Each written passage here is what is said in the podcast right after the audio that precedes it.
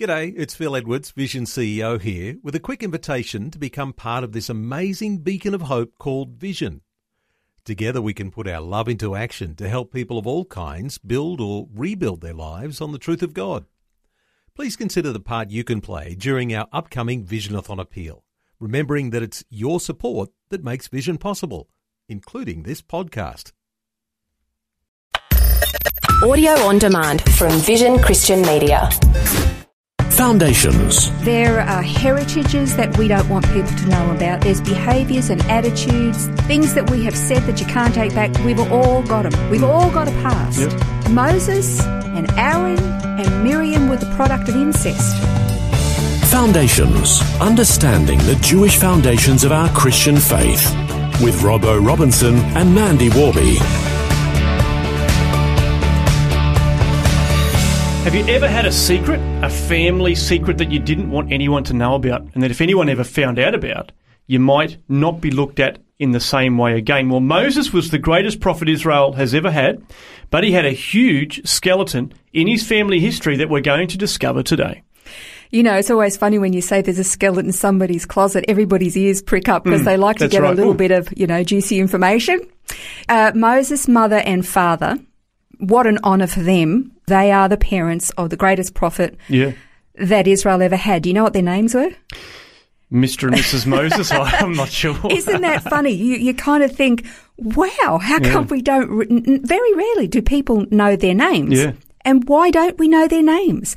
I mean, Rahab the harlot, we know her. And Mm-hmm. Yeah. let, look, she was notorious, but we all know who she is like, and she is tr- spoken of with honour. Okay, most people have no idea who Moses' mum and dad were, but there was a bit of a scandal around Mm. them. And we're going to learn what that is, this skeleton in Moses' family So maybe closet. Moses didn't want us to know what his mum and dad's name were either. Well, that's the thing. There are a, lot of scholars who think that maybe because Moses, who wrote the first five books of Moses. Moses it. did. Well, you know, why didn't he list Yeah. his mum and dad?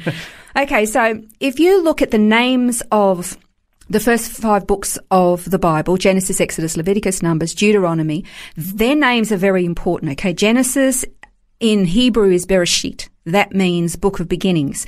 Exodus in Hebrew is Shemot, and that means names. And there's this list of names in the first chapter or two. Uh, of the tribes, Leviticus, uh, the Hebrew word is Vayikra, and it means he called, and that's because that's all about the Levitical priesthood who were called to minister in the temple and, and the priests. Uh, then uh, Numbers, the Hebrew word is Bamidbar, and it means the wilderness or in the desert. And Deuteronomy, uh, the Hebrew word is Devarim, and it actually means these are the words. And basically, those the uh, all of Deuteronomy is like sermons by Moses reiterating the law. Okay, so if you look at the names that are listed in the first chapter of, say, Exodus, there's this list of all these people. Okay, uh, or about 70 people that are born to Jacob. There's a couple of other names listed there, Shiphrah and Puah, and they were the Hebrew midwives who wouldn't kill the baby boy, so they're named there in honor. Um, but the greatest prophet of all, Moses, and his brother Aaron, who was the father of the priestly family line, their mum and dad aren't even mentioned. Wow. It just says that there was this Jewish guy from Levi who, the Levite tribe, and he married this Jewish Levite woman, and they had Moses and Aaron, okay? But then you get to Exodus chapter 6, verse 20. It says, Amram married his father's sister, Jochebed, and she bore him Aaron and Moses, and the length of Amram's life was 137 years. And you kind of go, whoa, hang on a second. Amram married his father's sister. Mm, that's his auntie. Moses' dad married Yeah. his auntie. Wow. Ick. Yeah. And so you, you, part of you kind of goes, oh, maybe that's why Moses didn't Yeah. mention his mum and dad to You, waited with. six chapters to kind of just slip it in there and say, oh, there we go, that's the info. Exactly. because remember, uh, let's be okay. Let's be a little bit fair to Amram and Jochebed. Um, the law hadn't been given, and the people of Israel had been enslaved in Egypt. So they only had, you know, slavery and the example of the Egyptians to go by. Um, they were suffering. And so Amram married his auntie. Hmm. Moses and Aaron and Miriam were born to them. And then once they get out into the wilderness and they've been delivered, God gives the law. And you read in Leviticus 18, 12 that says, you shall not uncover the nakedness of your father's sister. She is your father's blood relative. And you shall not uncover the nakedness of your mother's sister, for she is your mother's blood relative. In other words, you are not allowed to marry your aunties because it's basically incest. Yeah. So Jochebed was Amram's auntie, and Amram was Jochebed's nephew, mm. which is kind of icky. Yeah, that's right. You know? Yeah. And But it wasn't against the law at that point. No, it wasn't. It was only after the fact. So it's it's almost like Abraham was withholding holding the family connection until Yeah. later on it comes out. Now, why would I even bring this this skeleton mm. out of the closet? Scandal. Poor Moses, like he wants anybody to know. Yeah. What's the point? Look, we all have a history. There's stuff in our families. There's stuff in our relatives. There's stuff in our family lines. There are heritages that we don't want people to know about. There's behaviors and attitudes. There's events. There's conduct. There's things that we have said that you can't take back. We've all got them. We've all got a past. Yep. Moses and Aaron and Miriam were the product of incest.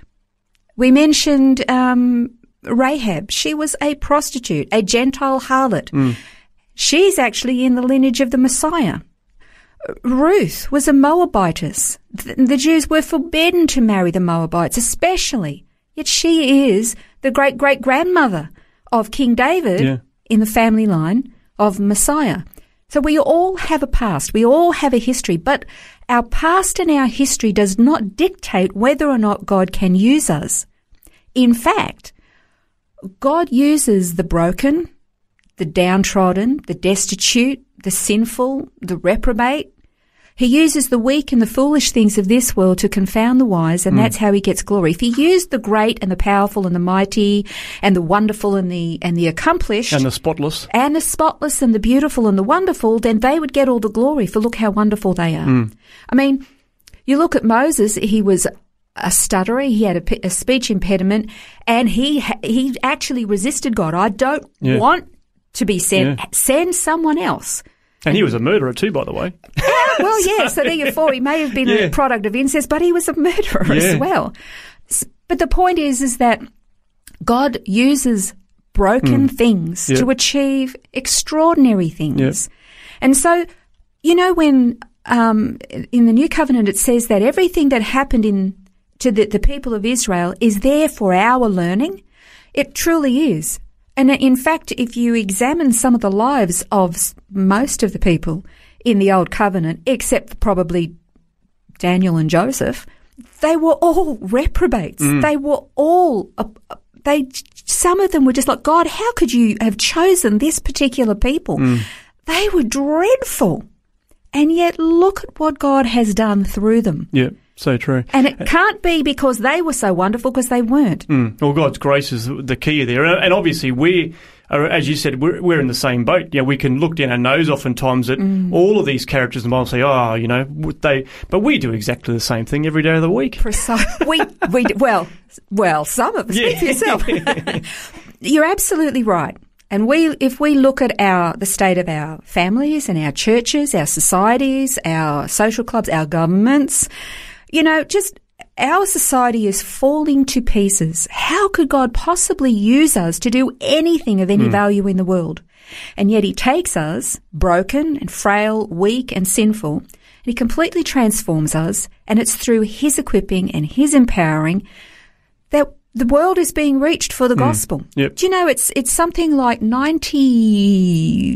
95 96% of the world's populations have now been reached with the gospel through Bible translations and ministries and missionary work.